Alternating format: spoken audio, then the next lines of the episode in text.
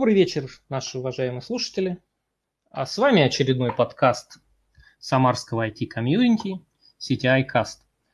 Мы продолжаем наш цикл программ, посвященных истории самарского IT, компаниям самарским, которые достаточно в городе известны, которые либо прекратили свое существование, либо продолжают работать, но начинали они свою работу в нулевые годы, некоторые еще раньше.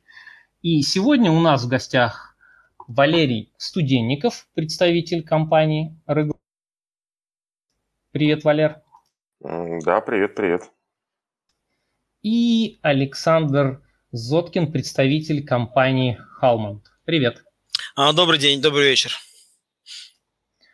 Сегодня мы с вами вспомним, как эти компании появлялись, что люди думали, которые начинали в них работать, продолжает ли компания работать, обсудим. Что видели вы вокруг себя в то время, когда начинали, почему это начинали.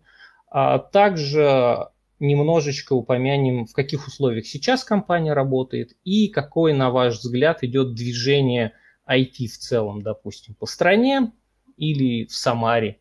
А куда движется ваша компания в итоге, к чему вы хотите прийти – выскажите какое-то свое мнение, вектор, в котором мы движемся. Начнем мы сегодня, я думаю, с э, Валерия. Он расскажет э, о компании Regru и как он начинал в ней работать. Валер, тебе слово. А, да, давай. А, наверное, сегодня будет очень много косноязычия, поскольку публичные выступления – это не то, чем я занимался последние несколько лет, и вообще мало где говорил и выступал.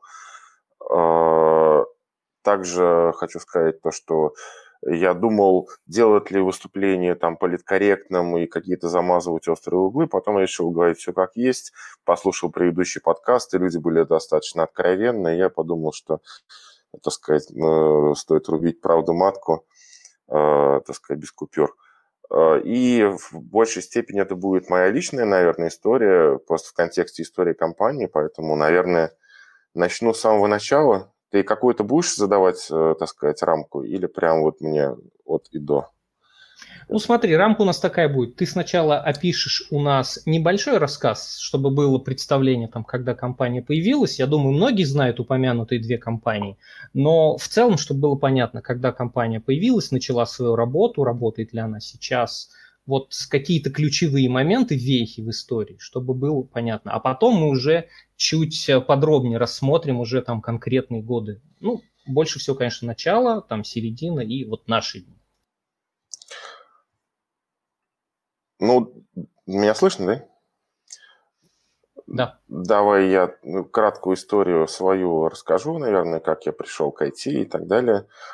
Э, вообще в детстве я мечтал быть э, архитектором, когда мне еще было года 4-5. Но вот когда в первый раз увидел компьютер, это было очень давно. Там мне отец принес, еще помню, компьютер советский ДВК-2М, какой-то списанный. Вот, и я понял в тот же минуту, в тот же день, то, что я буду программистом, то, что меня это заводит, вставляет, и начал развиваться в этом направлении, наверное, лет за 12.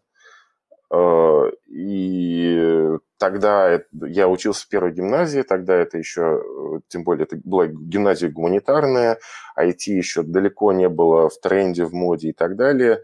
Были модные всякие юристы. Я даже вообще вначале пошел, там, мне уговорили идти на юриста, потом я помнился через два, года, через два месяца, что я делаю вообще, куда я попал, и перевелся в СГАУ, на что и факультет, э, прикладная математика, где потратил э, шесть с половиной лет своей жизни с учетом диплома. Не могу сказать, что потратил их как-то очень эффективно.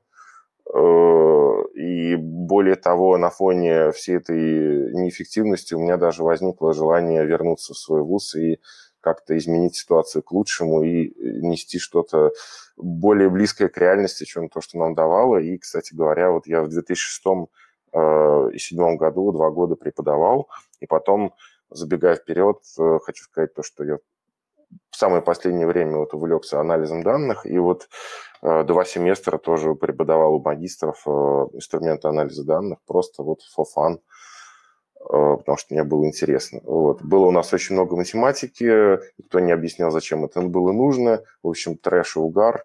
Ничего полезного в плане IT, естественно, не было. Естественно, я самоучка, до всего доходил сам. Ну, слава богу, это получалось успешно. Я считался звездой потока, то есть самым, скажем так, талантливым в, в плане программирования среди всех групп того потока, на котором я учился. И Первым, наверное, местом работы был издательский дом Агния, занимался 1С, занимался Delphi и писал в том числе интернет-магазин на Perl. Так получилось, э, что хостинг, на котором мы должны были хоститься, был предопределен, это был Самара Интернет.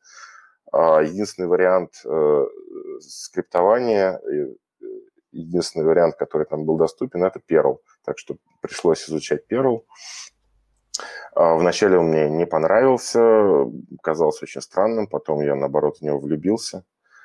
А, пока я учился в институте, очень быстро понял то, что Windows – это не то, что мне интересно, мне интересно Linux, и я хочу связать э, свою жизнь с Linux. А, поэтому я, скрипя сердце, отказал в предложении заниматься картографией. Мне было очень, очень, интересно э, все, что связано с картографией. И в институте были конторы, которые этим занимались. Мне предложили этим заняться, но я, скрипя сердце, отказался, потому что это был Windows. Я связал свою жизнь с Linux. Э, и что было доступно на тот момент, это было либо администрирование, либо веб-программирования. Я решил развиваться в направлении веб-программирования. Вначале э, мне казался интересным язык PHP, который только-только только-только появился, но вот так вот волей судеб я перескочил на первом. И, э, значит, в 2001 году я перешел в компанию Rectime, это webnames.ru, это самарский регистратор доменов. А, они еще занимались кириллическими доменами до того, как они стали, скажем так, мейнстримом, до того, как они вообще работали без специальных плагинов. А, там компания какое-то время занималась чисто кириллическими доменами, потом поняли, что это направление бесперспективное и начали заниматься остальными доменами, RU, SU и так далее. А, я там был единственным программистом. С 2001 по 2006 год я там работал, э, занимался буквально всем, был и администратором, и программистом, и верстальщиком, занимался абсолютно-абсолютно всем, изучил все бизнес-процессы, которые связаны с регистрацией доменов. Э, то есть мне было понятно абсолютно все, начиная от бизнеса и заканчивая полностью всем стеком технологий. И э, жилось, работалось там не очень хорошо, было много проблем, в том числе с руководством, э, маленькая зарплата, э, не всегда адекватные отношения с сотрудниками. Например, там был один сотрудник, который со мной за что-то на меня обиделся, и год со мной, ровно год не разговаривал. Мы сидели в одной комнате, это было очень для меня болезненно, и я на этом фоне приобрел какие-то психосоматические проблемы, э, гастрит на нервной почве и так далее. И в итоге э, все было ну, очень-очень плохо, при том, что я работал за десятерых, работал без отпусков. По-моему, 4 или 5 лет у меня вообще не было ни одного отпуска, я еще занимался всем подряд. Вот, но в конце концов вот э, вынужден был уйти что меня на это подвигло, говорю, с одной стороны было сложно, с другой стороны э, у нас был один из клиентов, это Филипп Гроз Днепров, э, которого, это человек, которого тогда называли киберсквотером, который регистрировал домены популярные называют более политкорректно доменер. Э, и вот он был таким крупным известным доменером в России. У него было несколько тысяч э, доменов, которые он успешно перепродавал. Э, и я ему как-то помогал перехватывать какие-то домены отдельные. И он меня убеждал в том, что нужно создать свою компанию. Очень долго я на эти провокации не поддавался, но в конце концов просто вот э, вынужден был уйти, потому что было все совсем плохо. Э, э,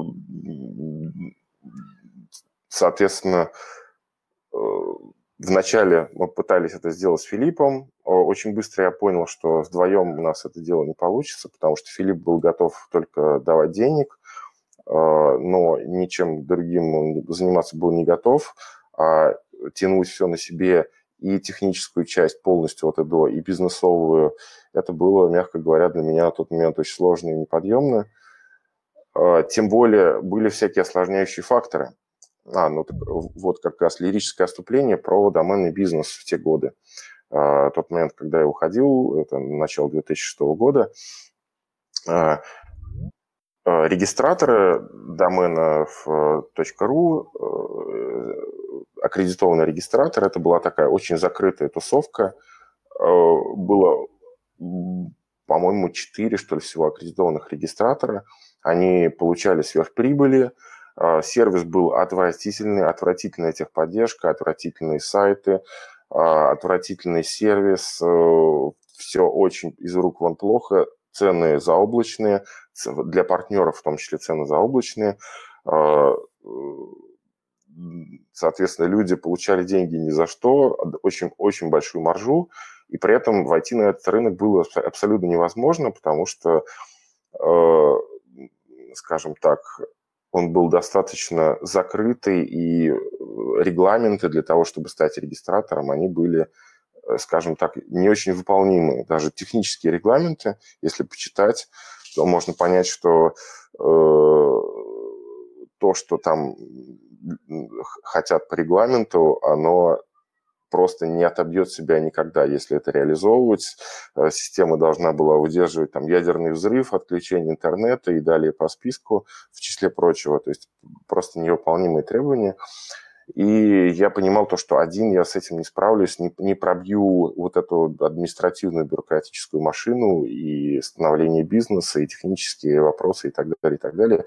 И в какой-то момент я Филиппу говорю, что мы это вдвоем не сделаем, нам нужен кто-то еще. Вот. У меня был какой-то период вообще без времени, когда я даже от, отказался от веры в то, что мы это вообще можем сделать, пытался даже устроиться в другие компании, даже пытался, пытался устроить в Яндекс, а, меня туда не взяли. Я устраивался в команду, которая занималась Яндекс паспортом, не прошел собеседование, потому что у меня было недостаточно знаний по безопасности, а они там, скажем, требовались на очень высоком уровне. И в конце концов э, Филипп меня познакомил э, с нашим будущим партнером и генеральным директором, это Алексей Короляком. Мы встретились в Москве, поговорили. Я был просто потрясен этим человеком, его э, деловыми качествами, насколько это вообще компетентный, четкий э, человек. Э, на тот момент э, он занимался, э, у него была веб-студия Cetis, ну, в общем-то, она и сейчас есть, но он активно этим не занимается. Достаточно крупная веб-студия по тем меркам в Москве, они выполняли всякие там разные крупные заказы. Э, несколько десятков человек э, в штате, всяких дизайнеров и так далее. Э, а, как, а какой это год был? 2006 год. То есть я ушел в, из Ректайма в январе 2006 года. А вот еще был интересный нюанс. То, что когда я вот работал в, в Ректайме, работал несколько лет без отпуска, постоянно в режиме гонки, и естественно, что система, которая там развивалась, мне вообще эта система досталась изначально от веб-завода. Я, как сейчас помню, разработал Сергей Поляков э, с веб-завода, передал нам на поддержку. Вначале он не разрешал туда вносить какие-то изменения, и, и, и только через, через его одобрение, но потом он стал мне доверять, полностью эту систему передали мне, и, собственно, я ей полностью занимался, переписывал, дописывал и так далее. Но от нее уже там мало что осталось. А, ну так вот, и естественно, что поскольку э, требования к системе, мягко говоря, очень сильно менялись, бизнес рос, и те, э, тот фундамент, который был заложен изначально, э, он не очень подходил уже для той, фазы бизнеса, который был в, то время в ректайме. И не было времени и ресурсов у меня, в частности, для того, чтобы это все передумать, переписать и так далее. Вот. Э, не было бы счастья, да и несчастье помогло.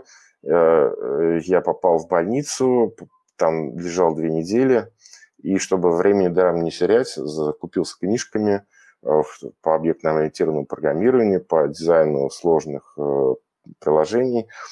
И вот две недели мне хватило для того, чтобы проникнуться на тот момент современными идеями и придумать, как должна вообще выглядеть система регистрации доменов в идеале, если ее писать с нуля.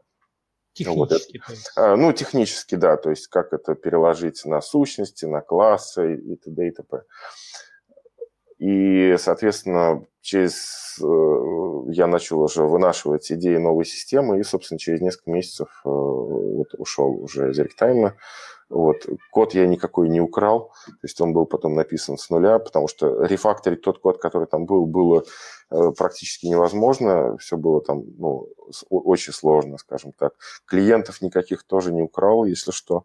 А. Они потом приходили сами, э, то есть мы, я был в этом смысле абсолютно чисто, абсолютно чистен, никакие данные не были использованы. Но были забавные ситуации. В начале, я уже забегаю вперед, когда Э, уже после того, как создали регру, вначале я все делал сам, был как, как всегда, и швец, и жнец, и техподдержка, и единственный программист, и единственный админ, и все на свете. И когда звонили какие-то клиенты, которых я знал еще по ректайму, потому что какое-то время я в ректайме и, и с техподдержкой тоже являлся, я их знал по голосу, мне кто-то звонит, я здороваюсь, и они были немножко, в, то есть э, здороваюсь по имени, и они были немножко в шоке. Вот. Но специально я никого, как говорится, не перетаскивал. То есть они сами пришли, я не виноват. Да. А, я поясню для наших слушателей, почему возник этот вопрос. Мы просто это немножечко за кадром обсуждали. Эм, для тех, кто, скажем так, помоложе, они там не помнят и не слышали подобной истории. А я вот слышал, скажем так, сообщества такие, поэтому мы решили, что нужно и этот вопрос затронуть. Я думаю, любому разработчику понятно, что переписывать а, какой-то старый код, мало кто хочет, все хотят начать писать что-то новое, правильное, с чистого листа. И так ты начал переписывать эту систему. А, э, сейчас я чуть-чуть да. забегаю вперед. В общем, ага. Э, меня познакомили с Алексеем Корляком, я остался очень вдохновлен этим человеком, понял то, что я готов с ним работать мы договорились об условиях. Для меня было принципиально важно, чтобы я вошел в состав учредителей, пусть у меня будет небольшой процент, э, но, так сказать, я хочу быть в танке, в лодке и так далее. Вот это удалось. И э, начали работать. Э, даже в начале пытались регистрировать компанию, нам отказали, потому что в названии было слово «российский», зарегистрировали компанию только со второго раза. А, домен Регру а, нам подогнал э, Филипп Гроз-Днепров, э, собственно, вот третий наш учредитель, поскольку он доменер и знал все ходы-выходы, этот домен было очень сложно достать, и, в общем, через подставных лиц, скажем так, под какие-то другие как бы цели, все-таки этот домен за 15 тысяч долларов там удалось каким-то невероятным образом достать, чуть ли не вырвать у конкурентов. Э, и потом они там кусали локти, что такой замечательный домен достался. Да, для тех, кто не в курсе доменной темы, я хочу просто пояснить, mm что трехдоменные имена просто не все это знают. Трехбуквенные, да. Да, трехбуквенные.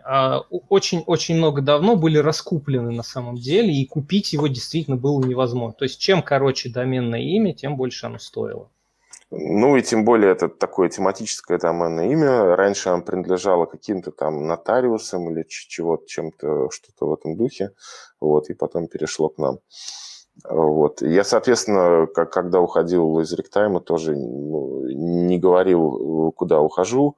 А, еще был очень интересный момент, э, важный, э, поскольку было множество проблем, в том числе с руководством, когда я увольнялся, я положил на стол лист формата А4, где было с двух сторон убористым шрифтом написаны причины, по которым я ухожу из компании что было не так. И там было все, начиная от э, отношений к сотрудникам, заканчивая отношения к клиентам, потому что мне не нравилась не клиент-ориентированность, допустим, когда клиентов откровенно кидали, э, мне это было очень неприятно быть соучастником этой истории, и э, поэтому возник такой большой список, как я не хочу работать, и потом вот этот вот список, который я положил на стол начальству, когда увольнялся, меня, кстати, не пытались остановить. Э, то есть вот я положил этот лист, положил заявление об увольнении, подписали никаких вопросов. Я до сих пор в шоке. То есть как так? Единственный программист, который, собственно, э, развивал всю систему и даже не попытались меня уговорить, там,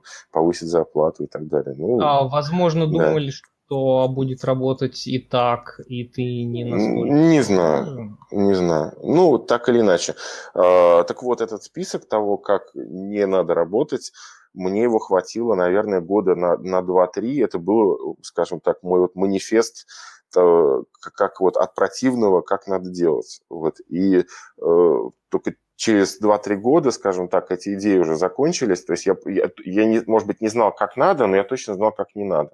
И уже потом, когда эти идеи закончились, уже приходилось там, читать умные книжки, ходить по конференциям управленческим и так далее. А, смотри, Валя, а, получается, что это где-то там шестой-седьмой год. Я предлагаю на этом немножечко да. прерваться. Да. Да, то есть и зафиксировать, что вот ты как программист стал совладельцем одной из компаний, которая сейчас довольно известна стала, и э, где-то... Ну, не просто довольно известна, а когда мы ее вообще только думали открывать, Э, высказывались э, коллегами, партнерами такие мысли, что надо становиться первыми. И на тот момент для меня это казалось вообще нереализуемой, несбыточной задачей, потому что на первом месте был РУЦентр, у него было а, он был это, это еще после, последователь Давай. Роснейрос, и у него было куча, в том числе, неформальных преференций, то есть это была структура с а, гигантским административным ресурсом, у которых, э, скажем, которые было невозможно тягаться ни по каким критериям. И то, что в итоге мы их сделали, и там вышли на первое место по доменам, и сейчас по хостингу в России, для меня самого это некоторый шок. Вот, Но это не кру же, правильно? Что? Это не кру, давай уточним. Не кру, да, да, да. Да, просто не все знают э, имя, которое ты сначала упомянул. Это вот ник.ру именно, чтобы mm-hmm. было понятно. Известное в узких кругах мест. Да. Вот, я сейчас бы просто хотел передать... Э, получается, мы с тобой рассмотрели примерно вот твой опыт на промежутке 10 лет. Там, ну, это, скажем так, э, момент до создания компании. Потом да, момент до самое интересное, да, потом. Да, давай мы к этому да. чуть позже вернемся. Да. Я просто предлагаю передать а, сейчас а, речь Александру. А он расскажет про компанию Holman, потому что, как я понимаю, она зародилась э, примерно вот в седьмом-восьмом году. И вот он расскажет, как, как его компания в те годы появилась. А, добрый день, коллеги. Ну, у нас много пересечений а, с Валерой. Я тоже закончил, во-первых, маленько себе расскажу, авиационный институт. В 1994 году прикладная математика, соответственно, начинал свой путь э, как разработчик программного обеспечения. Вначале в Центральном банке поработал маленько, но Центральный банк, надо понимать, это не та организация, где можно стать хорошим э, программистом, да. После этого я поработал с Константином Кругловым и Антоном Умрихиным в компании э, интеллектуальной системы. Собственно говоря, был одним из первых Э, людей, кто был принят в эту компанию. Интересный был опыт. Делали реально такие проекты, то есть это проекты были, ну, допустим, э, называется MES, проекты управления фабриками, где находится много роботов. То есть, собственно говоря, система а, принимает решение вместе с человеком, дает команды роботам на исполнение заводских нарядов заказов. Очень интересная вещь, очень хороший опыт. Вот, соответственно, после этого я поработал в компании Magento на, уров... э, на должностях а, руководитель проектов, а, системный аналитик, а, в принципе, и программировать приходилось по-разному. Вот. И в 2008 году, соответственно, я и другие мои партнеры, коллеги создали, собственно говоря, компанию Holmond. Соответственно, как компания образовалась. Работая, в принципе, в Magento, мы в то время уже понимали, то, как разрабатывает софт Magento, сильно не похоже на то, как мы считаем правильно разрабатывать софт. Основная проблема в чем заключалась? Грубо говоря, начинается какой-нибудь новый проект, да, и в этот проект с нуля пишется куча-куча ну, скажем, а, кода, который, в принципе, не бизнес-логику э, исполняет, а просто визуальный компонент какой-нибудь, например, там, выпадающий список, например, там, да, или э, таблица редактируемая какая-нибудь. Получается так, что реюз кода практически нулевой. Грубо говоря, каждый проект с нуля, каждый проект с нуля там 50% а, времени проекта и стоимости проекта уходит на то, что в очередной раз программист напишет свой уникальный, самый классный в мире выпадающий список. Да? ну, то есть он не использует предыдущий опыт, он берет с нуля пишет. Поэтому сроки по проектам сильно ползли, качество решения было низкое, люди были недовольны, было такое ощущение, что мы как-то, знаете, как куча неудачников, да, нас как-то не бросят, мы вечно огребем, а, как говорится, по ушам, по щам и с трудом выползаем. А, соответственно, по этой причине, ну, мы это предлагали, в принципе, в Magento, на самом деле, да, сделать э, такой фреймворк, собственно говоря, платформу, на базе которой будем быстро делать э, решения конечные, фокусируясь в первую очередь на решении задачи бизнес-логики, а не каких-то там, скажем, визуальных компонентов, безопасности, отказоустойчивости и так далее.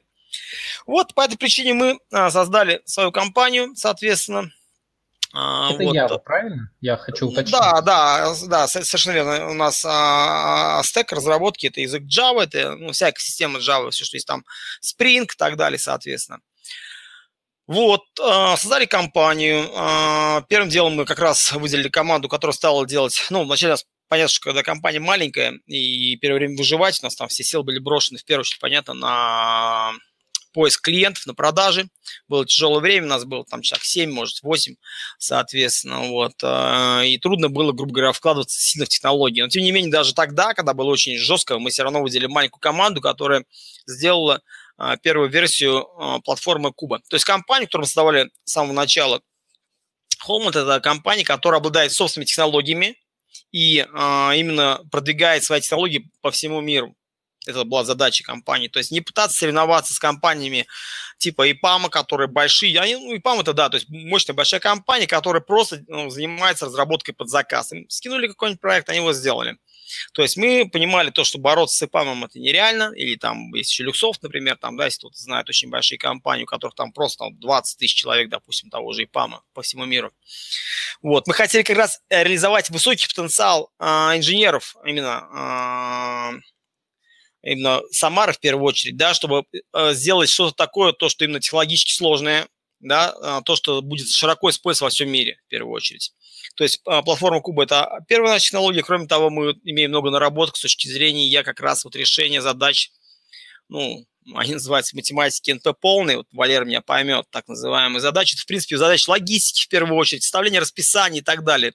Там, где надо, ну, как говорится, из огромного количества вариантов выбрать оптимальный перебирать все варианты а, времени не хватит, потому что их там растет очень быстро при размерности задачи, количество вариантов, поэтому там есть специальные подходы. Вот, у нас есть тоже большой, очень интересные наработки, и мы это, собственно говоря, продвигаем. Но, тем не менее, все-таки наиболее известная наша технология – это платформа Куба. А, вкратце, платформе Куба – это фреймворк, относится к классу Rapid Application Development, то есть а, средство быстрого создания приложения уровня предприятия. В данный момент у нас а, наш комьюнити – это более чем на 20 тысяч разработчиков, Java разработчиков по всему миру, 170 стран. Вот. И а, как бы это часть э, экосистемы Java, это open source в первую очередь, да, то есть э, не надо покупать там лицензию, просто скачал его, используешь. Он распространяется под лицензией Apache 2.0. Ну, те, кто знает, это самая такая, ну, скажем, добрая лицензия. Просто взял, скачал, используй дальше, хочешь, продавай, лицензируй даже, если хочешь. Не, хочешь, не надо делать. Она не вирусная, не мешает никак жить. Вот, э, для нас, конечно, это очень приятно, то, что разработчики во всем мире признали наши технологии, э, соответственно, полезные, удобные и э, используют ее. Там довольно крупные компании есть, которые используют, я не буду там ну, сейчас все перечислять, но так вот для понятие Джонсон Джонсон, допустим, тот, тот же Bosch. Министерство юстиции США использует, например, в России это Роскосмос, э, э, Рособорона экспорт и так далее, так далее, так далее. Многие крупные банки используют, и вот, может быть, мы в ближайшее время сделаем пресс-релиз о том, как один из крупнейших банков Российской Федерации выбрал платформу Куба э, в качестве э, своей платформы для разработки внутренних систем, в первую очередь, в том числе и там, и, может быть, даже автоматизированной банковской системы будет. Вот, а, соответственно, Таким образом сформировалась компания Holmond. А, кроме мы не остановились только на технологиях. А, да, лучше всего зарабатывать деньги – это не продавая человеку часы, а именно продавая лицензии, в том числе на свои продукты. Поэтому у нас в 2010 году появился первый продукт с названием Set Thesis, система электронного документа оборота. Она сейчас входит в стройку крупнейших систем документа оборота Российской Федерации – вот. В 2020 году она была выбрана в качестве базы для российской государственной системы электронного документооборота. Мы заключили очень большой а, договор на 190 миллионов, а, лицензионный договор. А, то есть мы 190 миллионов получили от, по большому счету, от Минцифры. Они купили у нас лицензию для того, чтобы на базе тезиса сделать госсет.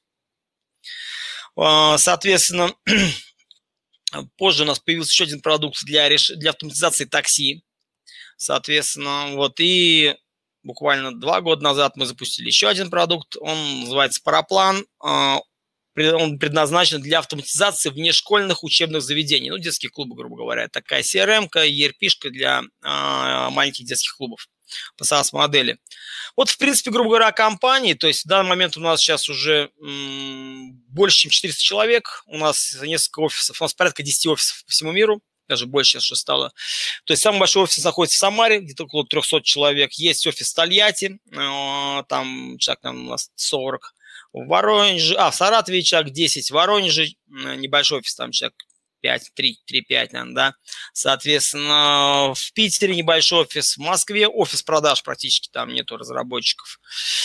Вот. Есть представительство Республики э, Казахстан, есть большое представительство торговое э, в Лондоне, там не только продавцы, там еще и саппорт находится и так далее, даже разработчики сейчас начинают появляться. Соответственно, э, есть представительство сейчас в Германии, в Италии, и вот недавно в Америке открылось. Соответственно, в основном мы продаем, это, конечно, не Российская Федерация, у нас 70% продаж это все-таки за границу Российской Федерации продажи. То есть Америка, Европа и так далие. Но тем не менее мы продаем везде. И в Австралии, в Новой Зеландии, Индонезия, Малайзия. Вот нет такой страны, там, наверное, где мы, чтобы не продали даже такие страны, как, например, Ирак. Да? То есть там сейчас на нашей платформе Куба ребята, иракцы, соответственно, разрабатывают систему рекрутинга в армию. То есть вот такой даже область применения интересная есть. А у меня а, вопрос, кстати, по этому да. поводу. А, вот упоминался здесь EPAM, mm-hmm. а, Luxoft. Luxoft. Поскольку... Luxoft, да. А поскольку лицензия Apache, вот не стали ли они использовать вашу платформу? EPAM тоже использует, да, EPAM тоже использует. За Luxoft я сейчас не буду говорить, возможно, с большой вероятностью он тоже использует. А EPAM, да, лицензию они приобретали. То есть они оценили, видимо, экономическую да. целесообразность, угу. что... Да, это дает выигрыш. А, то есть время внедрения а, снижается, и не возникает таких глупых моментов. Вы, может, недавно слышали смешную историю, когда у Озона утекла, утекли пароли, то есть логины пароли. Это было, может быть, я не знаю, полгода назад. Вот. Суть такая, что когда вот вы начинаем, вот, допустим, Валера хорошо рассказывал пример, да, начинаем делать разработку, и там куча требований. Отказоустойчивость, например, да, требование отказоустойчивости неожиданно может прилететь. А человек всего один разработчик. А, очень тяжело одному разработчику заложить такую архитектуру, которая даст а, отказ устойчивость, так называемый там 4 девятки, то есть ну, это 99% аптайма, и после запятой еще 4 девятки стоит аптайма, да. Э, такие требования, как no single point of failure, отсутствие единой точки отказа. И там куча-куча всего еще. Когда начинает сваливаться, что правила хранения паролей такие-то там, да, распределение прав доступа такое-то там, может, балансирование нагрузки в кластере и много-много всего. Нету времени реально в реальном проекте это делать. Вот в Озоне такой случай был. То есть они начали разрабатывать систему, пока она была маленькая, времени особо не было думать. Думают, ну давайте пока, чтобы быстрее сделать, хотя бы попасть в функциональные требования, сделаем побыстрее. Ну и в security как сделали пароли, хранились даже не то, что в зашифрованном виде сейчас, да, то есть они в открытом виде пароли хранились, это раз. Хотя сейчас, в принципе, требования, если вы знаете, даже зашифрованные, то есть нельзя хранить а, пароль в зашифрованном виде, ты обязан хранить а, хэш-функцию пароля так, чтобы, грубо говоря, трудно было ее там, даже не просто хэш-функцию, а там особо алгоритм уже сложно стали посолить применять. надо. Посолить надо, там беда полная уже, да, то есть, а там просто в открытом виде кто-то сделал селект, да, там логин, запятая, password from там users и слил ее Вот так вот. И бывает, почему? Потому что нету времени каждый раз в проекте с нуля писать. Охота, чтобы брать готовые, да, соответственно. Вот платформа Куба, она сразу эти вопросы отвечает. А, отказоустойчивость, на single point of failure, да, как реализовать, а, на распределение нагрузки в кластере, security, да, безопасное хранение, а, соответственно, ну, идентификация пользователя, логин, а, пароль, раздача прав, кто на какие скажем, сущности имеет права там, на запись, на чтение, на атрибуты сущности, допустим, кто имеет видеть э, право зарплату, например, да, и там role level access, то есть, может быть, ты имеешь право видеть зарплату, но не у всех сотрудников, только у своих сотрудников, то есть надо еще выделить э, тех сотрудников, для которых ты имеешь право доступа. Это очень сложная вещь такая, role level security называется, да, то есть и много-много всего сделанного, а, других таких вещей, они в самой платформе лежат. Поэтому, когда разработчик начинает разрабатывать, он вообще об этом не обязан знать. Он делает, делает, делает, это уже встроено. И потом, когда ему говорят, а вот как с отказоустойчивостью? Он говорит, я не знаю, обращается к нам, мы говорим, вот так, так настрой уже, да, свое приложение, оно будет, соответственно, работать в отказоустойчивой конфигурации. Ему говорят, а как вот там с безопасностью надо права сейчас раздать? Уже система стоит в продакшене, работает, в код уже лезть нельзя, да, то есть, ну, как бы она задеплоена. Вот заходит в настройки, показывает, каким образом можно там раздать права так, чтобы кто-то что-то видел, что-то мог делать, что-то не мог делать. И вот такие вот вещи, собственно говоря.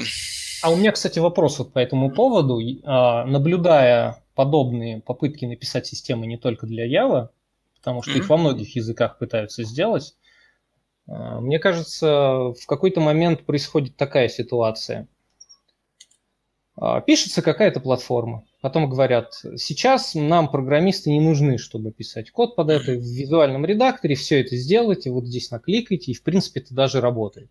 Через какое-то время это приводит к тому, что для того, чтобы там писать какую-то сложную систему, да, достаточно несколько кликов в интерфейсе. И возникает такая тема, что а зачем нам сейчас что-то программировать, если это может сделать человек, скажем так, более низкой квалификации?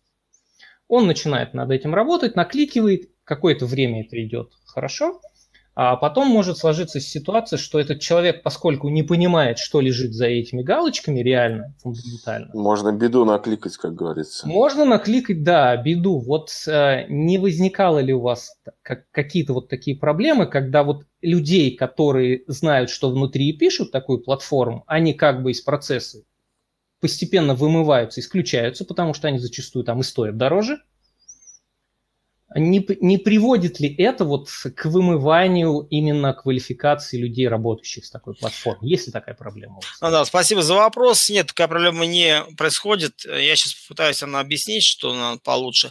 Вот те, кто, например, там программировал на Delphi, да, помнишь, что был визуальный редактор форм где можно накидать формочки, кнопочки, обработчики событий, привязать даже дата-сорсы там, к визуальным компонентам и так далее, да.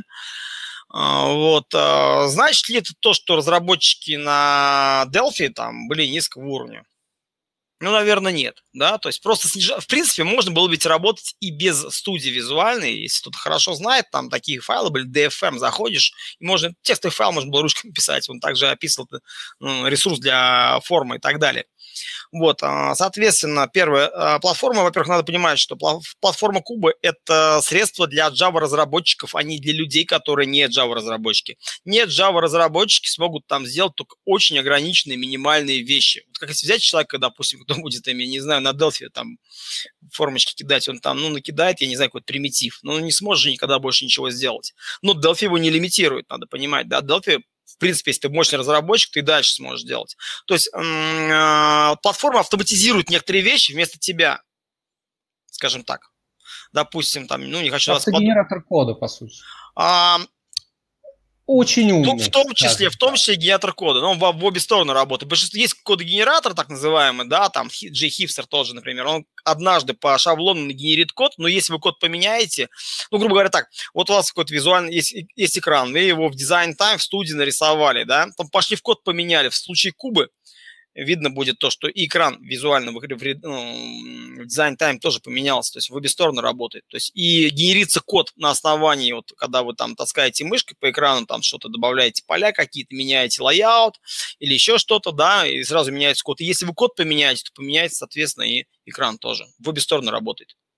Вот, соответственно, там, а, да, кстати, студия, между прочим, сама, а, это отдельный продукт, то есть Куба платформа и студия к платформе это разные продукты, надо понимать, да. То есть Куба платформа, она идет по лицензии Apache 2.0, open source, и, пожалуйста, используйте, ничего делать, делать не надо. А студия, она является так называемым дополнением, аддоном платным, как и другие еще дополнения бывают. То есть, в принципе, большинство разработчиков даже не покупают студию, они ручками все пишут. То есть да. А, студию можно использовать, можно не использовать. Студия вам сохранит, грубо говоря, время на дизайн экранов, на дизайн сущностей так называемых и так далее. Но она не нужна, она просто генерит вместо вас код, вы можете ручками этот код писать.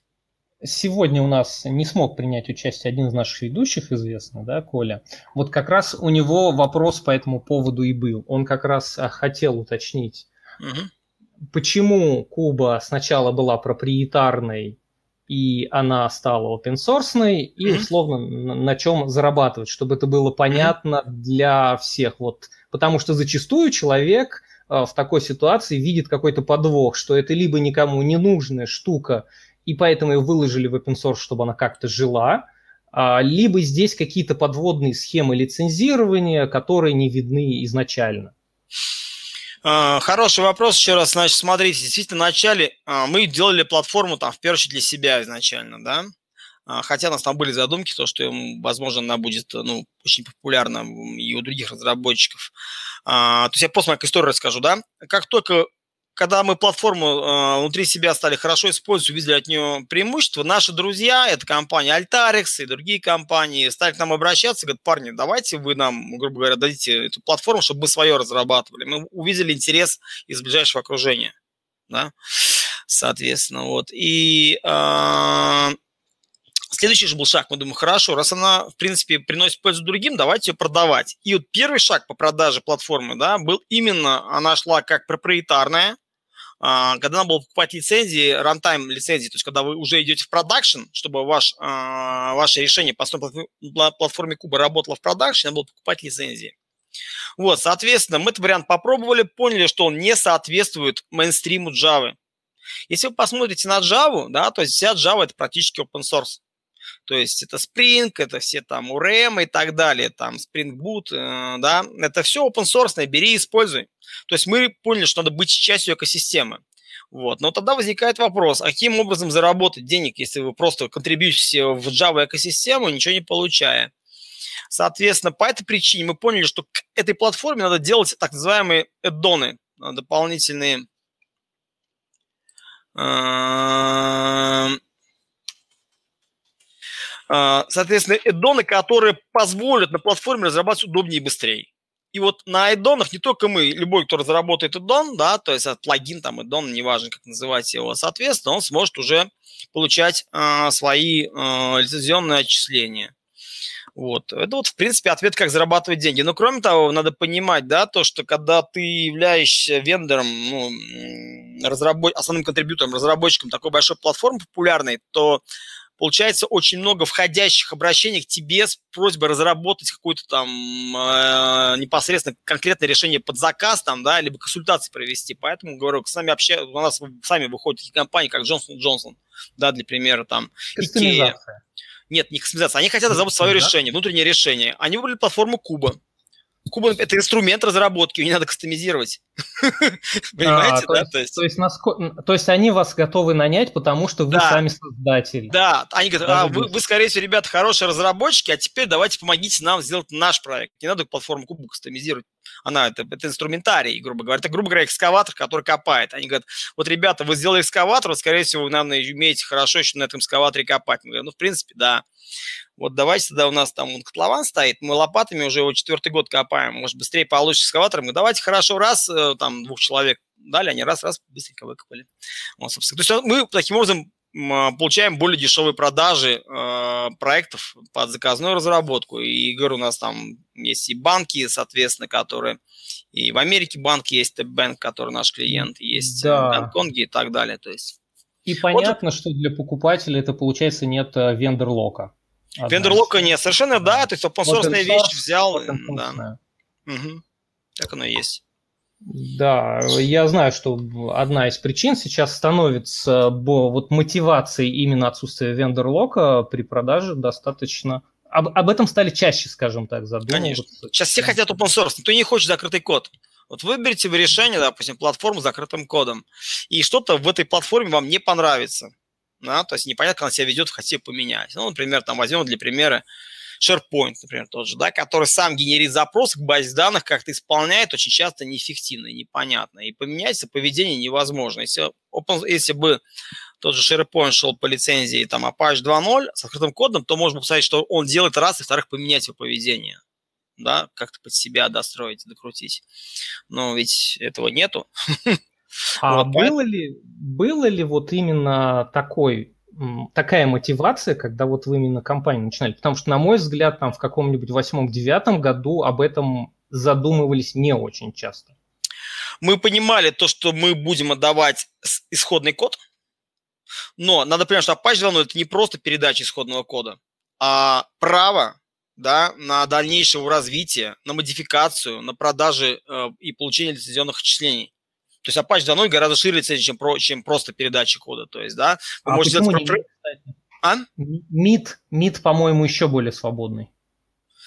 Ну, я, наверное, здесь э, не смогу точно сказать, насколько он свободен, но я знаю, что Apache 2.0 наиболее такой, ну, грубо говоря, под Apache 2.0 идут все лицензии, которые вот мы знаем, там, да, то есть там JBoss какой-нибудь, я не знаю, там Spring и так далее, то есть вот, а про MIT я ничего не смогу сказать, вот, э, просто не знаю.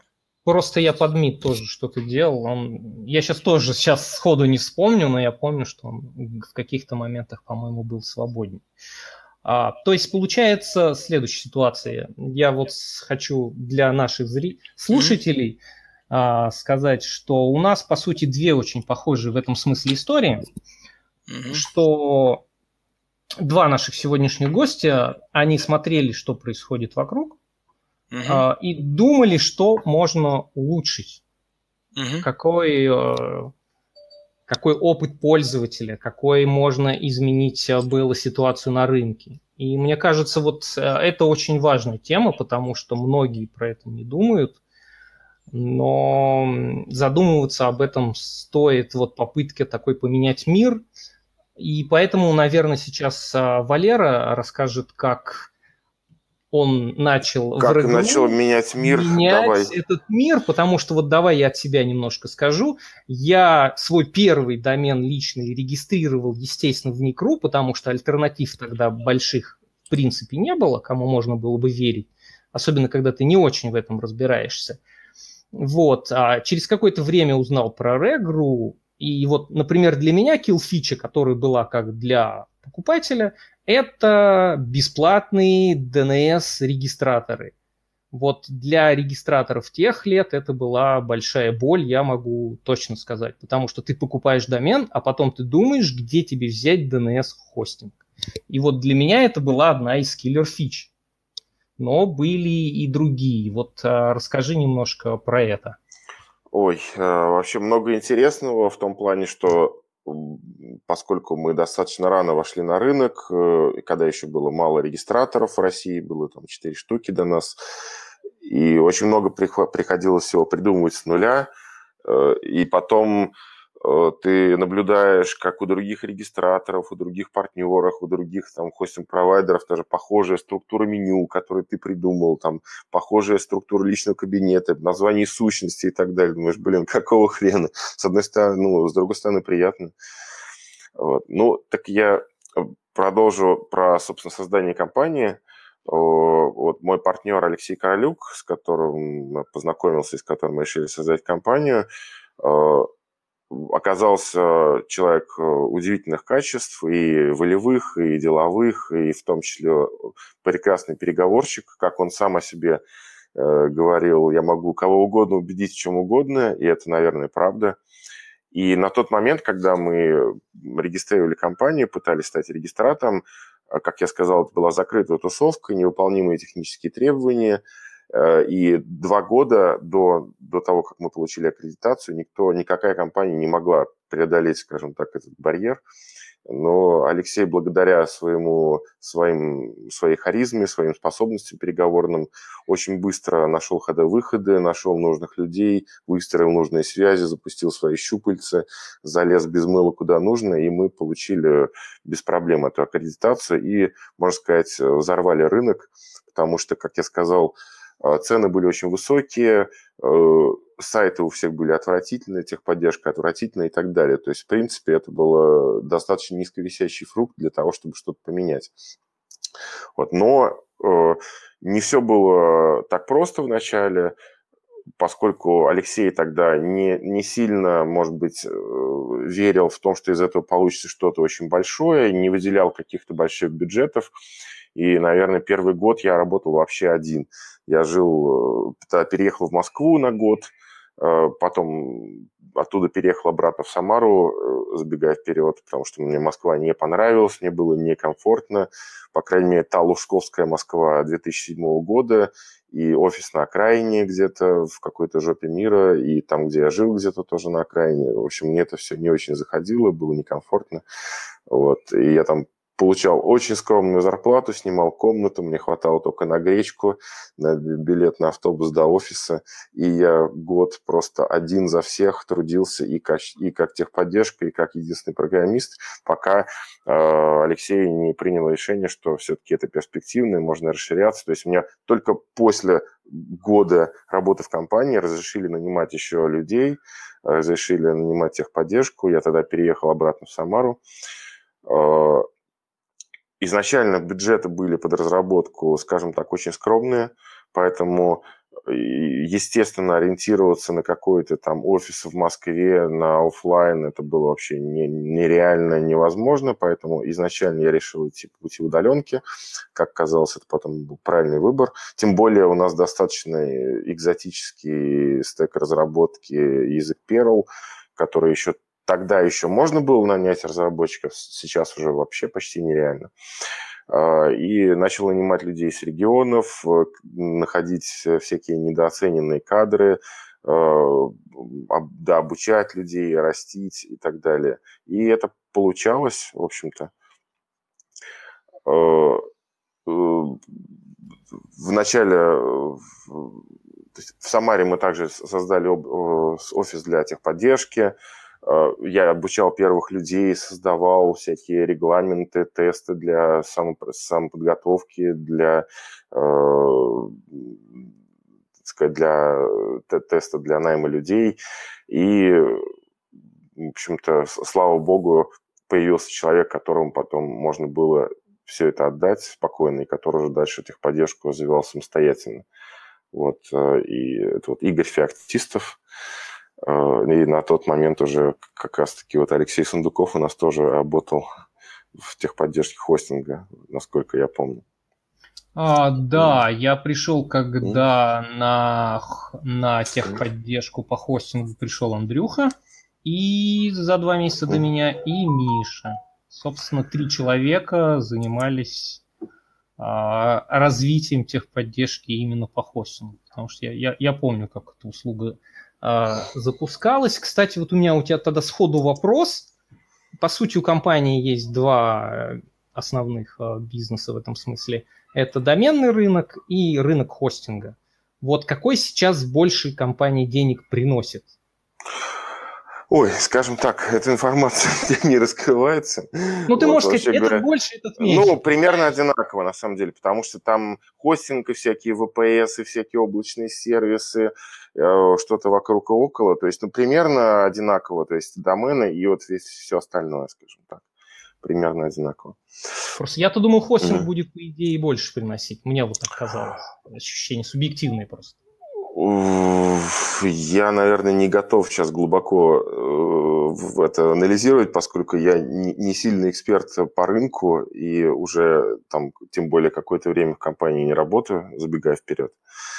Вот. Ну, примерно одинаковые, но на самом деле понятно, что хостинг уходит в прошлое как таковой, и даже VPS уже уходит в прошлое, там всякие облачные решения. Вот, нужно бежать э, впереди поезда, иногда это получается, иногда нет. Это сложный рынок и, и так далее. Там большие э, компании с мировым именем могут что-то там облачное предложить. Российские пытаются с переменным успехом. В общем, это сложная история. В общем, бежим как можем.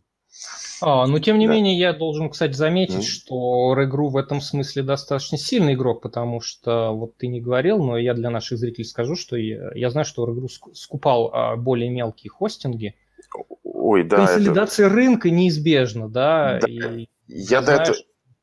Да, я до этого дойду. А, вот, э, сейчас кратко еще про историю. Э, в общем, через год э, появились какие-то бюджеты на развитие, на программистов, на техподдержку, развивались экстенсивно, в смысле, да, какие-то процессы придумывались на ходу, решения придумывали на ходу. То есть очень много было в этом смысле творчества. Э, бюджетов, в том числе на сервера, даже особых не было. Кстати, э, просили курьезные истории интересные. Вот одна из э, курьезных историй. В самом начале создания компании у нас было два сервера. Был кластер из двух серверов, и эта конфигурация просуществовала вообще года два-три. То есть какое-то время деньги на сервера вообще не выделяли. И на этих двух серверах физических, там никаких виртуалок не было, просто физические сервера, было гигантское количество а, всяких сервисов понатыкано, связанных, э, ну, там, и, и всякие базы данных, там, веб-морды, всякие крон-скрипты, какие-то внутренние сервисы, всякие кэши, там около 20 различных внутренних сервисов. И все это было настолько тесно переплетено, и там не, не было, я говорю, ни, тогда еще никаких докеров, э, и даже в VPS тогда у нас, э, собственно, никаких не стояло. То есть это все было на физических серверах. И в конце концов, когда нам купили уже наконец-таки несколько новых мощных серверов, нужно было разносить с этих двух, э, и было непонятно вообще, как это сделать, потому что настолько все переплетено, настолько все взаимозависимо, и как это сделать с минимальными даунтаймами, было непонятно. У нас была небольшая команда админов, девопсов, который я управлял тогда разработкой, и был техническим директором, собственно, и управлял и, и разработчиками, был главный тимлид, главный техлид, главный админ, и, в общем, один за всех, все за одного. И мы э, с командой админов, помню, недели две обсуждали, как же нам все-таки мигрировать это с минимальным даунтаймом. Ничего не могли придумать, потому что слишком скажем так, долго ждали и слишком долго все это настаивалось. И в, э, э, в общем, в очередной день один из наших удаленных админов присылает э, список из 20 пунктов, что нужно делать. Прочитали, удивились, там все четко, все по делу. Оказалось, что он вырубил какой-то мощный психостимулятор, всю ночь думал и, наконец, придумал. То есть, благодаря, так сказать, благодаря этому мы успешно переехали. Э, вот. А, соответственно, что еще интересного рассказать? Э, много было интересного в связи с языком Perl. Язык, э, язык не слишком популярный, достаточно старый, но у него да, очень такое теплое ламповое комьюнити. На тот момент, по крайней мере, было. И мы вот как компания активно участвовали в, этом комьюнити, очень много коммитили в open source, помогали с организацией конференции, вот конференция российская YAPC Russia. Э, в один из годов мы полностью были ну, организаторами от и до конференции. Э, в, в другие года мы спонсировали э, куча там докладов было от нас, от меня на, там, на этой конференции. То есть, э, скажем так, вот языковое сообщество в этом смысле мы были вот в таком тесном симбиозе. И в том числе в процессе нашей жизнедеятельности разработал стандарты кодирования, потому что понял то, что э, язык э, слишком гибкий, и слишком много подходов к программированию, и слишком много стилей и так далее, и так далее. И в результате, э, вдохновившись огромным количеством других источников, и книг, мануалов и так далее, создал свой стандарт кодирования, который потом до, до сего дня известные в России как э, ну, стандарт кодирования для Perl, которые другие, ну, многие другие компании, которые вот используют этот язык, для них это стандарт тоже де-факто. А Perl умер? А, он медленно умирает, к сожалению. Вот. И это грустно к сожалению, ну, это большая вообще, это большой разговор, это вообще на отдельный подкаст, ну, грустно, да. Собственно, мы переходим на питон, забегая да. вперед. Вот, и Он я сам... Да, давай ну, медленно, да, медленно, медленно умирает, хотя э, язык интересный, у него много интересного, и очень э, интересные люди, которые его создавали. Я как-то был в том числе на европейской конференции по Перлу, я был просто потрясен вообще уровнем доверия, уровнем общения этих людей. Э, а на докладе Ларри Волла, он, Ларри Волла в том числе рассказывал там про свою жизнь, про Перл, э, про... Он на тот момент уже был болен там, смертельной болезнью, и помню, у меня слезы на глазах, э, так сказать, накатились после его доклада. В общем, я был просто ну, немножко в шоке от уровня конференции. То есть это отличается от уровня, скажем так, когда приходишь на российские конференции, какие-нибудь бунинские конференции, скажем, какие-нибудь всякие там хайлоды и прочее, э, по крайней мере, я уже пару лет э, их не посещал, но э, как это было раньше, что очень много понтов, такие пацаны такие крутые, вот мы сделали это, вот мы такие, как будто мы такие классные, любите нас, вот мы там разработали. А, на европейской конференции я был потрясен, совершенно другой подход, совершенно нет этих понтов пацанских каких-то. Очень э, спокойные, мудрые, взрослые люди говорят по душам, говорят о каких-то очень э, интересных, умных вещах. В общем, мне было интересно. А, смотри, да. вот ты сейчас упомянул да. комьюнити, ну, да. там, российское в том числе. А, я знаю, вот опять же вопрос от Коли. А, он говорит, что обсуждали платформу именно в, самой, в Самаре по образованию, а, но в итоге застопорился. Может быть, ты немножечко вот об этой инициативе расскажешь? Ой, слушай, там что-то последние несколько лет происходит, я не очень за этим слежу, поэтому ничего не могу сказать. То есть по -по -по пока оно где-то варится внутри. Да? Ну, на наверное, да. То есть как, на какой-то, в какой-то момент у меня у самого была мотивация этим заниматься. И более того, э, я уже говорил о том, что преподавал в СГАУ. У меня даже было два прихода туда в 2006-2007 году преподавал. Э, и вот в 2019-2020 тоже анализ данных. Э, и мне всегда было интересно а, искать какие-то самородки, а, искать талантливых студентов. Я тратил гигантское количество усилий, мне, ну, мне это было интересно, а, то, чтобы читать какие-то мастер-классы там в СГАУ через знакомых, там меня куда-то приглашали для того, чтобы каких-то там самородков э, увидеть и захантить каких-то там третьих курсов, потому что потом этих людей на рынке уже найти нереально э, и там ни за какие деньги. А ты это и... в Самаре делал? В Самаре, в Самаре, да. В и вот, э, да, в, в, да, в частности, вот э, как сейчас помню, там троих человек, очень талантливых студентов, мне удалось вырубить, скажем так, э, с моих активностей из ГАУ.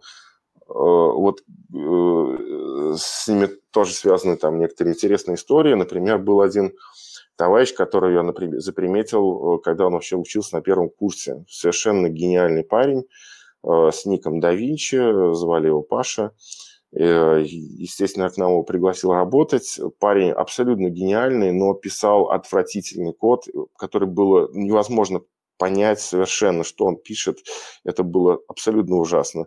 Но я его использовал, э, скажем так, у нас был такой тандем с ним специфический, когда нужно было решить какую-то задачу, которую я вообще не знал, который, как к ней подойти, какой-то совершенно новый сервис, какую-то совершенно новую фичу, когда было вообще неясно, с чего начинать. Я говорю, Паша, спасай, нужно что-то делать.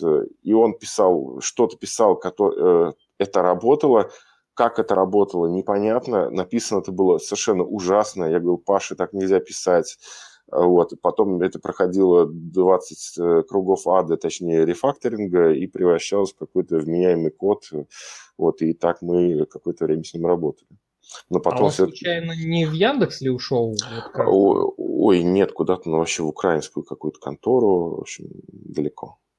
Ага, значит, я подумал. Да, вот. И, собственно, да, возвращаясь к началу нашей работы, вначале приходилось все делать самому, как я сказал, в том числе набирать людей самому, хантить самому.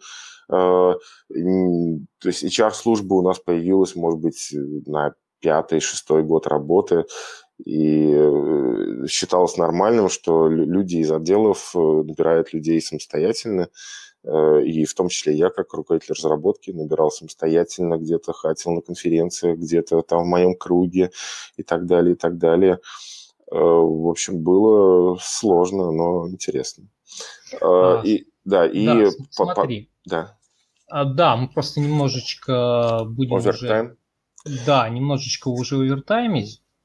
Вот, у меня просто поскольку мы начали здесь обсуждать немножечко комьюнити, какие-то сообщества, движухи какие-то, а, у меня просто будет вопрос к Александру.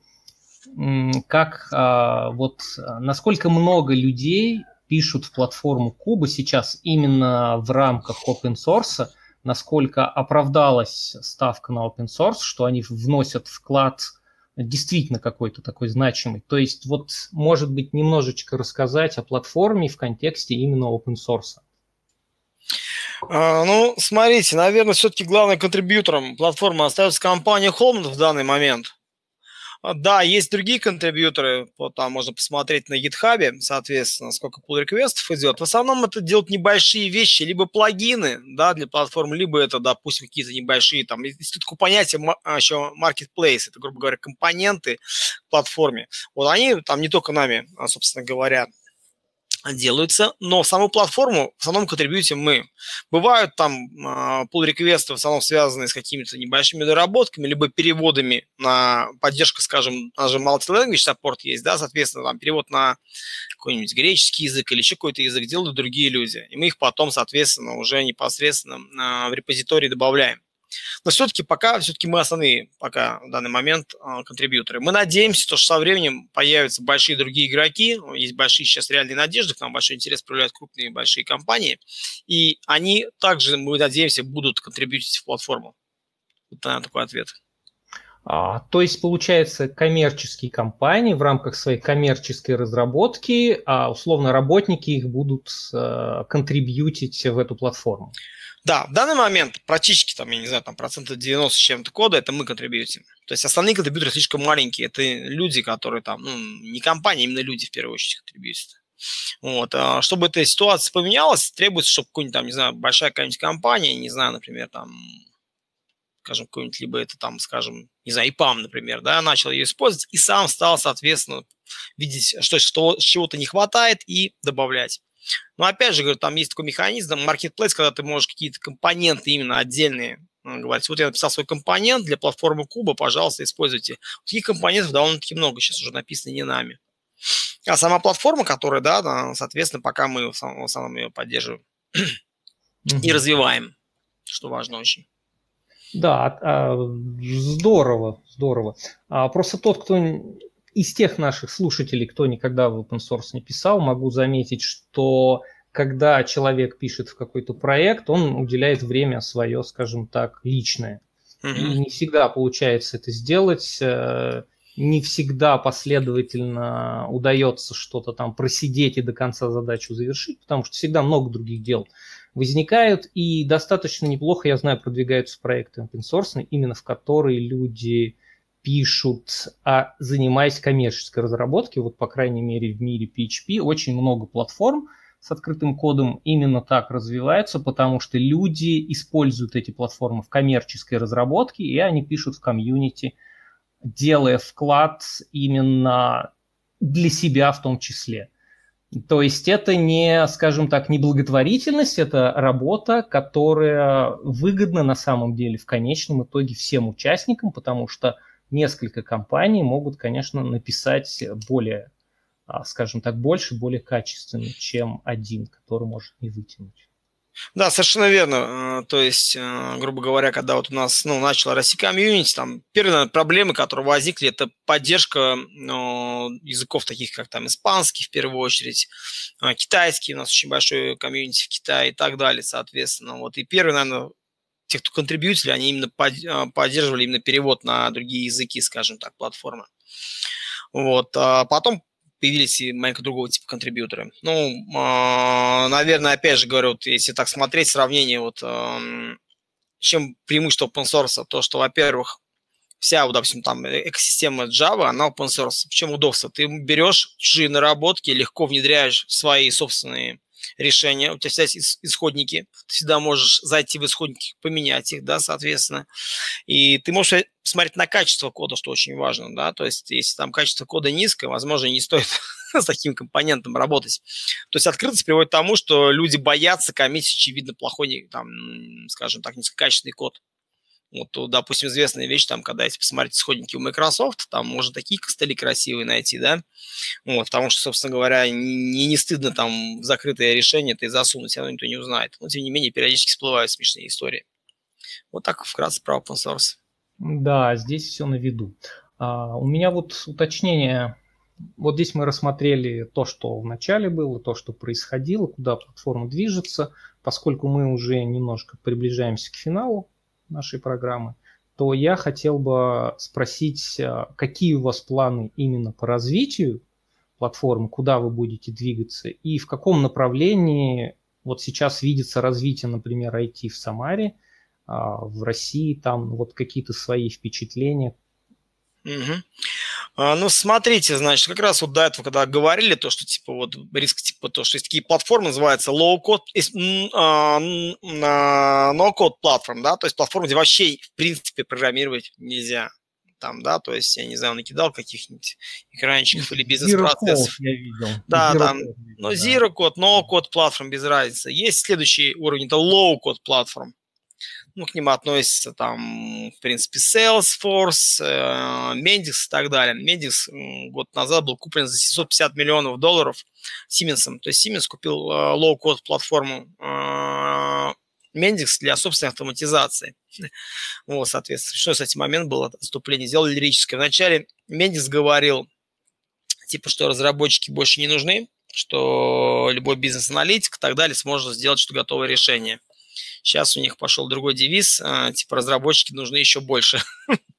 А, вот, Microsoft э, нулевых с VBA, когда тоже говорили, что разработчики будут не нужны. Ну, и VBA все-таки это программирование, Visual Basic for Application, да? А ну, там ведь э, типа накидал там бизнес-процессов стрелочками, соединил, экранчики готовые, накидал, соединил там и так далее.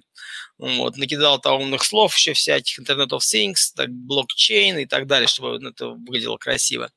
Вот, но ладно, тем не менее, видение наше, да. А тем не менее, тем не менее, где мы считаем свою уникальную вещь? Мы планируем соединить э, функциональность low-code платформу с full stack, да, то есть э, с, с, не с full stack, а именно, с одной стороны, позволить э, людям, не имеющим большого знания и опыта, делать какие-то решения, но если вдруг требуется глубокая там доработка, всегда можно зайти в код, править и лезть до самых там, я не знаю, самых низких библиотек. То есть это вот наша, наверное, уникальная сейчас э, ситуация такая. Мы это можем сделать. Другие наши конкуренты, Salesforce, э, Mendix, OutSystems, они этого не предлагают. Есть, грубо говоря, ты там можешь какие-то скрипты небольшие писать, но глубоко ты не залезешь. Это будет, в нашем случае, будет Java Application, который позволит с помощью каких-то компонентов, там, да, студий и прочих сделать какой-то там, не знаю, настроить бизнес-процесс очень сложный, как, допустим, там есть э, а, у наших конкурентов. С другой стороны, при желании сделать глубокую модификацию, ты можешь сделать глубокую модификацию. Вот наше видение. Мы планируем вот с 2021 года начать движение в направлении добавления функциональности low-code, скажем так. Сейчас у нас low-code там очень мало. То есть, конечно, можно без программирования буквально описать предметную модель, бизнес, ну, entity, сущности и связи, После этого можно сгенерить сразу даже автоматический экран, так называемый CRUD, э, Create, Update, Read, Delete, да, соответственно, там просмотр списка сущностей, э, редактирование сущностей и так далее. Сразу есть там security, управление пользователем и так далее. Ну, бизнес-процессы можно подключить какие-то, да, но в принципе это, наверное, все-таки дешевое приложение какое-то, больше такое, не знаю, там POC какой-то, не более того. Все-таки настоящее приложение, где там много логики, оно так не сделается. Вот это вот у нас уже сейчас, скажем, есть функциональность от low-code платформы, надо добавлять, добавлять, добавлять, добавлять. Мы посмотрели. Вот это наше видение. То есть аналитик... Да, у меня уточнение. То есть аналитик, вот так набросав платформу, сможет на выходе, по сути, я так понимаю правильно, да, что получает готовое приложение, которое вот там компилируется. Да, конечно, да. Он, он накидал, все сделал, соответственно, у него даже все работает, там запускается бизнес-процесс, отрисовываются экраны, там даже security срабатывает, все, то есть заходишь и можно все делать. Вот, но более сложные вещи он не сделает, потому что более сложные вещи, они там требуют уже знания программиста, да, соответственно. Вот, э, трудно ему будет сделать там какие-то там любые вещи с какой-то сложной бизнес-логикой по расчету чего-то и так далее. То есть... Не, а вот такая штука, например, там, не знаю, уведомление пользователя о том, что вот, ну, вот такие простые вещи. Достаточно. Уведомление вместе через смс или как? Э, ну да, допустим, там у нас появился новый пользователь, мы ему там бац, присылаем e-mail, здравствуй, ты зарегистрировался, Вася, твой, твой пароль. Там, вот, ну, уведомление по e-mail, понятная вещь, несложная, ну, это можно сделать. А там какие-то более сложные, там, допустим, интеграции с Telegram или еще с кем-то придется. Ну, это готовые компоненты будут, их можно подключать, конечно. В принципе, это да, можно сделать, как на шаге бизнес-процесса добавляется, послать уведомление, оно посылается. Вот. Но опять же, надо смотреть, какие уведомления. СМС-уведомления, через какого провайдера конкретно. Ведь когда мы говорим, то есть есть там какие-то дешевые провайдеры, какие-то дорогие и так далее. То есть вопрос, кто непосредственно смс будет доставлять. Код-то мы вызовем, а физически кто исполнит отсылку смс. Это вещи можно делать будет, да но пока их нету, да, потому что, например... А они где-то частично есть, и email уведомления а. есть, например, да, вот, э, смс, они тоже реализованы, ну, скажем так, такие вещи можно сделать 100%, они уже частично реализованы, будут более глубоко проработаны, исходя из э, требований рынка. Угу, отлично, спасибо, вот, я а, окончательно вот у меня картина сложилась, да, понятно. То есть вот как раз для тех, кто будет open source, это, наверное, тоже хороший вариант – пописать а, именно в эту сторону. Наверняка люди такие найдутся. Mm-hmm. Соответственно, теперь у меня вопрос к Валере. А, как он видит развитие хостинга, вообще IT в целом в России, и какие перспективы у нас в целом на его ох, есть? Ох, ты знаешь, Куда на самом деле, идти, я в, на самом деле уже несколько лет э, в компании не работаю. Э, собственно, я просто сильно выгорел и на три года вообще уходил. Потом э, на три года вернулся чисто под то, что я заинтересовался анализом данных, data science, все такое, создал отдел анализа данных, и вот три года этим занимался, после этого все, как бы, так сказать, упаковал, и что это работает без меня. И вот, наверное, полгода я вообще ничем связанным с IT и вообще с бизнесом не занимаюсь, так что и не очень слезу, скажем так, за происходящим, поэтому вряд ли что-то новое скажу. Вот. Но в анализе данных ты, я так понимаю, все-таки перспективу видишь. Ну, искусственный интеллект поработит мир, это определенно, в этом нет никаких сомнений. То есть ты веришь, что программистов искусственный интеллект заменить сможет? Э, ну, ну, если не программистов, то очень многих других. Это факт, это уже происходит. А, да, появляются РПА, насколько я вот помню, тема была роботы, которые заменяют, но заменяют они бизнес-процессы из того, что я видел, которые формализуемы и повторяемы в этом случае. Надо Могу добавить пару слов здесь, раз мы да, да. затронули. Не верю никогда, что могут заменить. Я, слово программист я не люблю, я люблю слово инженер. Инженер – человек решает, который реальные бизнес-задачи с помощью тех технологий, которые ему доступны, да, собственно говоря. Вот. И инженерные, инженерное мышление, инженерный труд никакие, конечно же, э, там роботы и прочее не заменят. Это вещь такая с элементами творчества и так далее. Вот. Э, на наш век точно работы хватит. Что? На наш век точно работы хватит. Ну и так далее, да. То есть, тем более то, что мы называем искусственным интеллектом, ну ладно, пусть он будет искусственный интеллект, но это, в принципе, чаще всего нейросети, да, там Deep Machine Learning и так далее, так далее, так далее. Ну, там все-таки такая, скажем, самый первый шаг в сторону искусственного интеллекта с кучей ограничений, на самом деле. Вот, э, мы и сейчас сильно тоже... зависящая от человека из того, что я наблюдаю, потому что Но... без хорошего человека она как-то сама себя не настроит. Ну, давайте вот такой вопрос вот, э, да, ответим. Почему, если такой у нас умный искусственный интеллект, мы до сих пор там не видим э, хороших там решений для э, рынка тех же, допустим, Форекса, например, да, построен на искусственном таком интеллекте. Там есть роботы, но они алготрейдинг используют, не используют они там все эти вещи. Вот, потому что много, на самом деле, вопросов возникает к, к искусственному интеллекту. Он некоторые задачи решает неплохо, да, там вполне нормально, там сейчас мы видим и распознавание э, образов э, неплохо работает, распознавание речи хорошо очень работает, много чего сделано. Но есть вещи, которые вот он неправильно делает. То есть совершенно неправильно, неприменим. Он практически неприменим. Вот вы удивитесь, допустим, скажу такую вещь, допустим, если я вам скажу задачу планирования управления парком машин в такси, распределения заказов между водителями такси, и вы попытаетесь это построить на базе там э, нейросети, то вы будете очень жестко удивлены, что в конце концов закончится плохо. А, первая причина будет то, что нейросеть никогда не объясняет, каким образом он принял решение, почему такой-то заказ шел этому водителю, а заказчик хочет понимать, почему это решение так случилось. Он хочет, объясните мне, почему заказ такой-то ушел этому водителю. Это неправильно с точки зрения, может быть, а, заказчика, да, ведь, ну, компании такси. Вторая вещь. Вот вам приходит требование изменить поведение нейросети, и это надо сделать в течение там, дня или пол, ну, ладно, пусть даже двух дней. Кто даст гарантию, что он за это время переобучит нейросеть? Да, тоже ведь практически нереально надо понимать. И она будет дальше еще ошибаться. И будет большое недоверие вообще к, этой, к этому подходу, грубо говоря. То есть вам надо а, требование бизнеса такое, что на каждый чехпых, когда вы принимаете решение, отдавая заказ какому-то водителю, вы должны объяснить, почему, какие были варианты, почему вы из всех вариантов выбрали этот, почему наиболее оптимальный. То есть прям четкий такой специальный журнал, раз, раз, ну, раз, раз, а, где мы там рассматриваем варианты. Второе, внедрить новые бизнес-правила. Надо быстро и гарантированно, самое главное. Без всяких криков визгов, то, что нейросеть приняла решение по-другому. Вот там живой, пример, почему не везде их можно применить. Да, то есть, и, ну, их можно считать искусственным интеллектом, но они имеют кучу ограничений своих. И надо быть очень осторожным, когда вот сейчас молодые горячие головы пытаются затаскивать решение. Инженер он выбирает то решение, которое наиболее оптимально, да, подходит для решения задачи и достиг, ну, добивается успеха, а не то, что, я не знаю, он там узнал, что есть такая хорошая вещь, как отвертка, которую можно шурупы закручивать, теперь пытается отверткой там гвозди забивать, да, соответственно. Вот, а такого не должно быть. Это не инженер, это уже какой-то такой, я не знаю, человек, который там гонится за какими-то невнятными целями.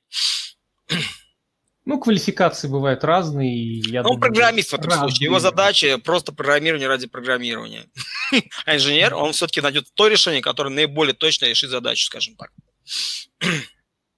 А, да, вот на таком, я думаю, для многих а, позитивном ключе а, машины, видимо, в ближайшие годы и, наверное, даже десятилетия нас не заменят – поэтому предлагаю вам обучаться и быть инженерами, а не кодерами, и решать задачи, которые к нам поступают, все сложнее и сложнее. Может быть, на, в рамках платформы Куба. Вот меня, например, очень заинтересовало, я посмотрел некоторые видео, я и до этого слышал, смотрел на нее, когда она была проприетарная, проприетарная. Мне тогда было интересно, сейчас вот оказывается она open source, я узнал, я не знал, что она open source меня это заинтересовало, нужно будет посмотреть, хотя я вот сам ни секунды не юрист.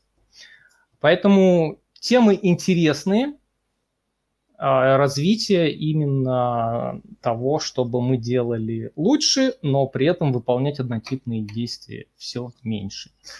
А, на этом я хочу со всеми нашими зрителями попрощаться. Спасибо, что слушали нас. До следующих программ. Да. Спасибо. Всем спасибо. Спасибо, коллеги. До свидания, да.